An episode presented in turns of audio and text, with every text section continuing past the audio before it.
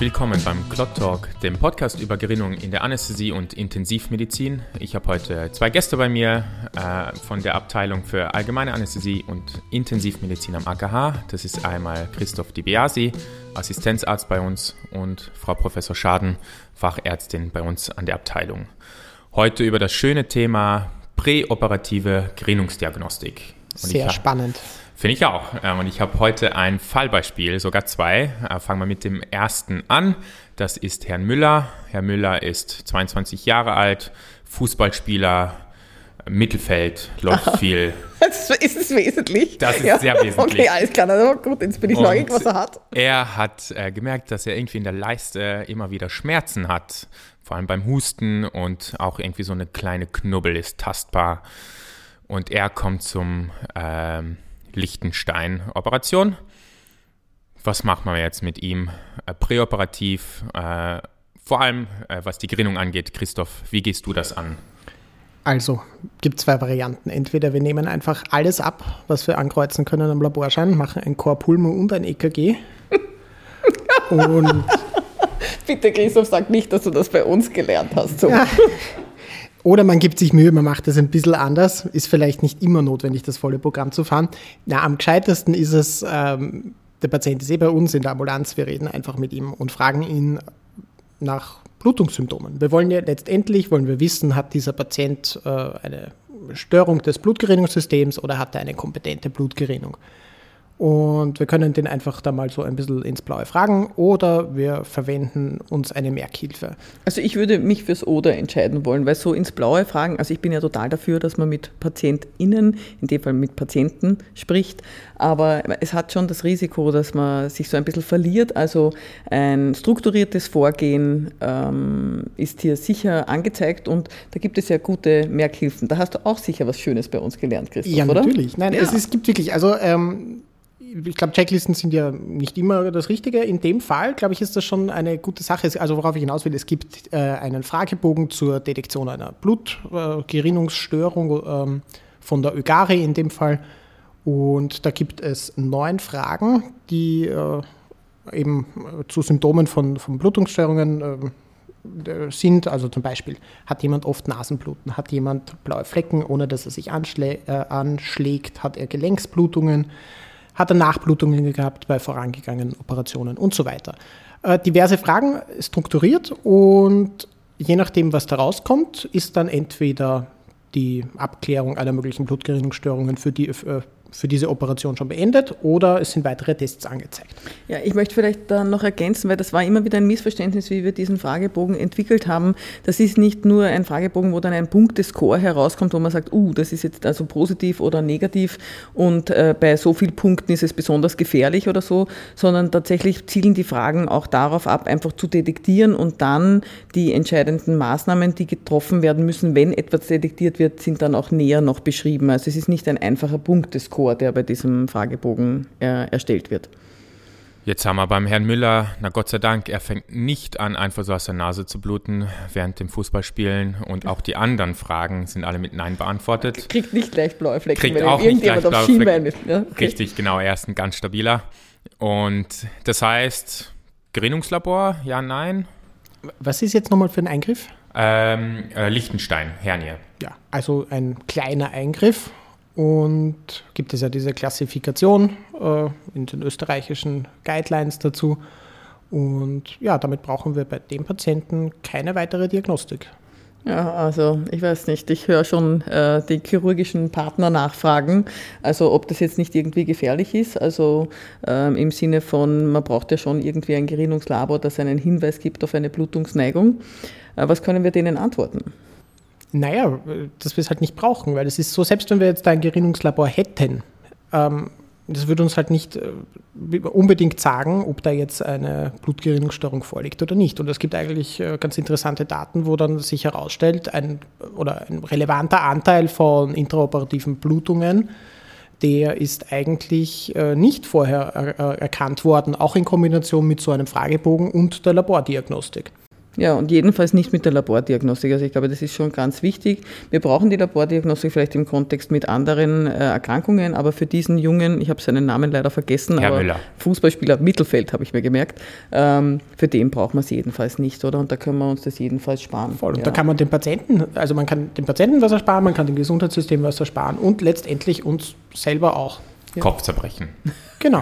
ja, weil wenn nämlich was rauskommt, was macht man dann? Ja, das Genau. ist das Schlimmste, weil du kannst das ja nicht ignorieren, wenn der jetzt einen verlängerten Befund hat mit fragwürdig, also eine verlängerte Gerinnungszeit mit fragwürdiger Signifikanz halt. Ja, aber dann könnte man ja auch wieder die Anamnese machen. Das ist mir dann schon immer wieder vorgeschlagen worden, dass man dann sagt, naja, jetzt haben wir zwar diesen Wert, der ist verlängert, aber wir fragen den Patienten mal, ob er auch eine Blutungsneigung hat. Machst du das so? Naja, ein Anfang ist es, aber ich glaube trotzdem, man darf es halt trotzdem jetzt nicht unter den Tisch gehen und so sagen, ja, der hat keine Blutungs-, äh, keine Anamnese und ja, jetzt ist mir wurscht. Aber besser ist andersrum, oder? Also wir fangen an mit der Blutungsanalyse, das habt ihr schon erwähnt gehabt. Wir gehen strukturiert vor. Falls diese positiv sein sollte, dann fordern wir ein Labor an.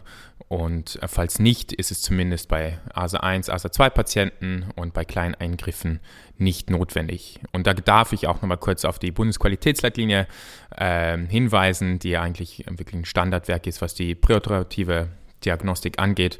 Und äh, da steht es auch nochmal drin. Ähm, genau. Ja, und ich glaube, das ist auch die, das Werk, auf das wir verweisen können, wenn wir mit unseren chirurgischen Partnerinnen sprechen. Wobei es ist mir schon wichtig, hier auch zu erwähnen, das ist eine gute Zusammenfassung der vorhandenen Evidenz ähm, und äh, unser Referenzwerk, aber die Evidenz ist einfach äh, in mäßiger Qualität und Anzahl vorhanden. Ich glaube, das müssen wir uns immer klar machen, wenn wir über Gerinnungsdaten sprechen. Es ist kaum etwas so schwierig zu evaluieren wie äh, Gerinnungsneigung, respektive auch das Management von Blutgerinnung in strukturierter oder randomized controlled äh, Form, so wie es immer gefordert ist. Also solche Studien können wir kaum vorlegen. Trotzdem ist es wichtig, die Evidenz, die es gibt, die, äh, auf die soll man sich berufen können. Das ist auch für uns in unserem Fach, glaube ich, sehr wichtig in den Diskussionen mit unseren Partnerinnen. Und dafür ist die Bundesqualitätsleitlinie eine gute Lösung. Ich habe euch noch ein zweites Fallbeispiel mitgebracht. Ja, super.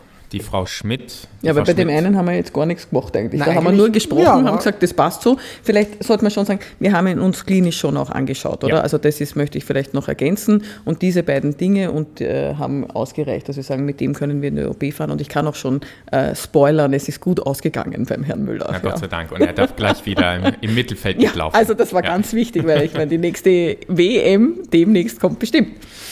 Frau Schmidt. Frau Schmidt ist nicht ganz Ah, so ah. gesund äh, wie Herr Müller. Frau Schmidt, äh, 60 Jahre alt. Spielt nicht Fußball, nehme Spielt an. nicht Ja. Fußball, nein. Ähm, ASA-3-Patientin, äh, BMI äh, fast so hoch wie ihr Alter. Äh, der Blutzucker ist nicht gut eingestellt, HbA1c äh, nördlich der 8. Und der Bluthochdruck ist auch nicht gut eingestellt. Ja, genau. Und sie kommt zur, wofür wird sie operiert? Ich glaube, das ist ein orthopädischer Eingriff. Das habe ich schon. Das, ja, genau, Das das- ist, da Klassisch. geht's- vielleicht geht es darum, dass sie irgendwann im Fußball mi- mitspielen kann. Ja. Mhm. Genau. Was machen wir mit der jetzt? Macht man da auch äh, à la äh, Herr Müller äh, ohne Labor nix oder Da ist vielleicht dann doch, also wieder mal äh, sollten wir, glaube ich, anfangen mit dem Patienten, mit der Patientin zu reden. Machen wir mal die Blutungsanamnese. Was sagt sie uns? Naja, die, also das, das hört sich, ich höre schon, die erzählt uns wahrscheinlich auch von so Nasenbluten, oder? Weil ich meine, der Blutdruck nicht gut eingestellt ist, oder?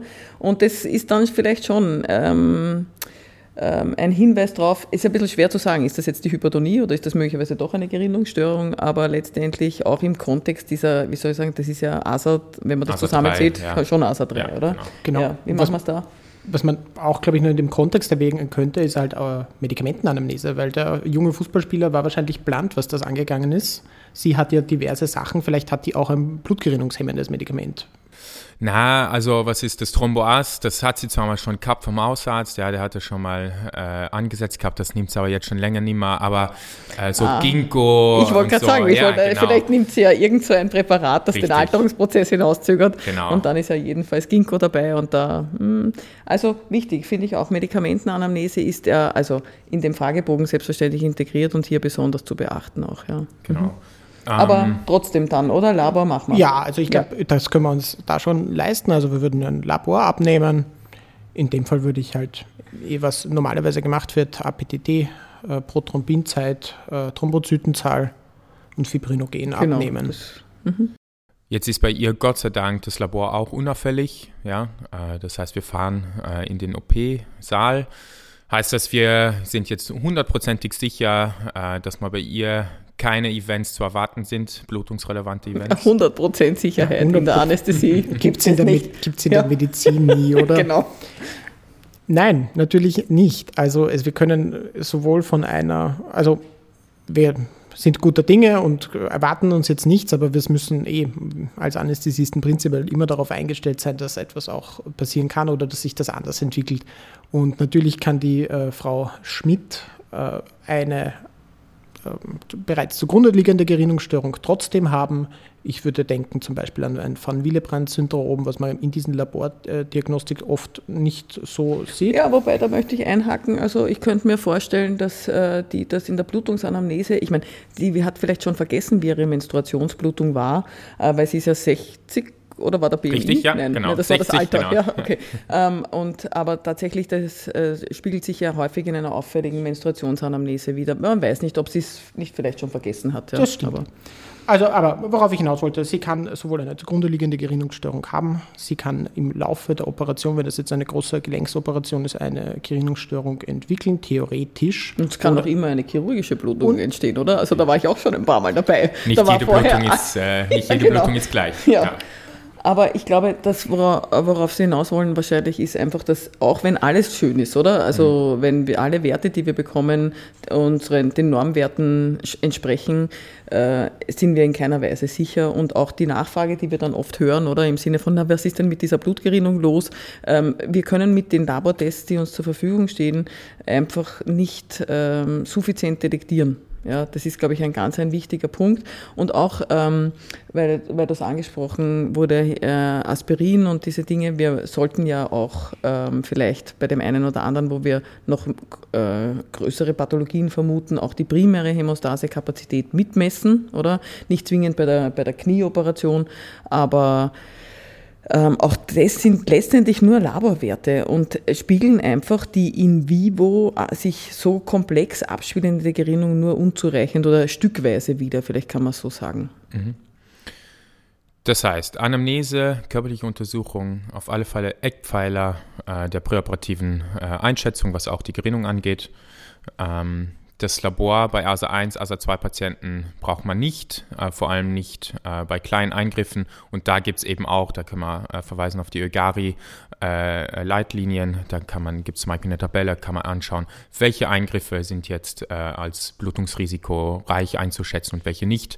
Wir schauen uns auch das Thromboembolie-Risiko an. Wir wollen ja ein Gesamtbild vom Patienten schaffen. Da möchte ich vielleicht nochmal einhaken. Das finde mhm. ich einfach total wichtig. Wir sind so, ähm, wenn, wenn es in Richtung OP geht, ich meine, das ist halt nun mal so, wenn man wo hineinschneidet, da blutet es und äh, egal, ob jetzt hier grundsätzlich eine Pathologie vorliegt oder nicht. Und äh, dann äh, ist das, setzt, setzen wir den Fokus darauf. Aber für alle unsere Maßnahmen, die wir ja dann auch treffen und die vielleicht auch in dem perioperativen Team immer wieder mal gefordert werden im Sinne von Tranexamsäure. Ah, ja, das ist ein häufiger Wunsch oder das hat gerade wirklich einen Hype erlebt in den letzten Jahren. Ähm, und ich glaube, wir müssen so sagen, es ist gut und richtig und wichtig, dass wir diese Substanzen haben und dass wir sie auch gezielt einsetzen. Aber es ist unsere Aufgabe in der Anästhesie, wirklich das Gesamtbild zu sehen. Sowohl die Blutungsneigung, die ein Patient oder eine Patientin möglicherweise hat, aber auch das Thromboembolie-Risiko, weil nach der Blutung kommt eben leider sehr häufig die Thrombose und eben die Maßnahmen, die wir dann setzen, da auch in diesen Kontext einzupflegen. Und Thromboserisiko spielt bei unserer zunehmend älter werdenden Bevölkerung einfach auch ein zunehmend wichtiges, äh, eine, spielt eine wichtige Rolle. Also Blutungsrisiko und Thromboembolierisiko, also ein Gesamtbild äh, vom Patienten oder Patientin. Christoph, du hast es gesagt, die Vorhersagekraft ist leider limitiert. Wir werden nicht immer äh, alles irgendwie abfangen können. Wir gehen aber strukturiert vor, äh, strukturierter ähm, Anamnesebogen und ähm, falls dieser positiv sein sollte, machen wir ein Labor und nicht andersrum, wie wir es leider häufig in der Praxis sehen. Ähm, richtig. Habt ihr dem Ganzen noch irgendwie was hinzuzufügen? Also ich, ich weiß nicht, ob ich, ähm, ich glaube, ein wichtiger Punkt ist immer, wir therapieren Patienten und Patientinnen und nicht Laborbefunde. Das ist ein großes Missverständnis in der Medizin im Allgemeinen, würde ich sagen, und in der Gerinnung insbesondere. Ja. Das hätte ich nicht schöner sagen können. Mit diesen Worten bedanke ich mich herzlich bei den Zuhörer und Zuhörerinnen und hoffe, euch beim nächsten Mal wiederzusehen. Wir bedanken uns bei unseren Sponsoren, ohne deren finanzielle Unterstützung die Realisation dieses Podcasts nicht möglich gewesen wäre. Das sind CSL Behring, AstraZeneca Österreich, AIO Austria, Biomedica Medizinprodukte, Ecomed, Roche Diagnostics und Novo Nordisk.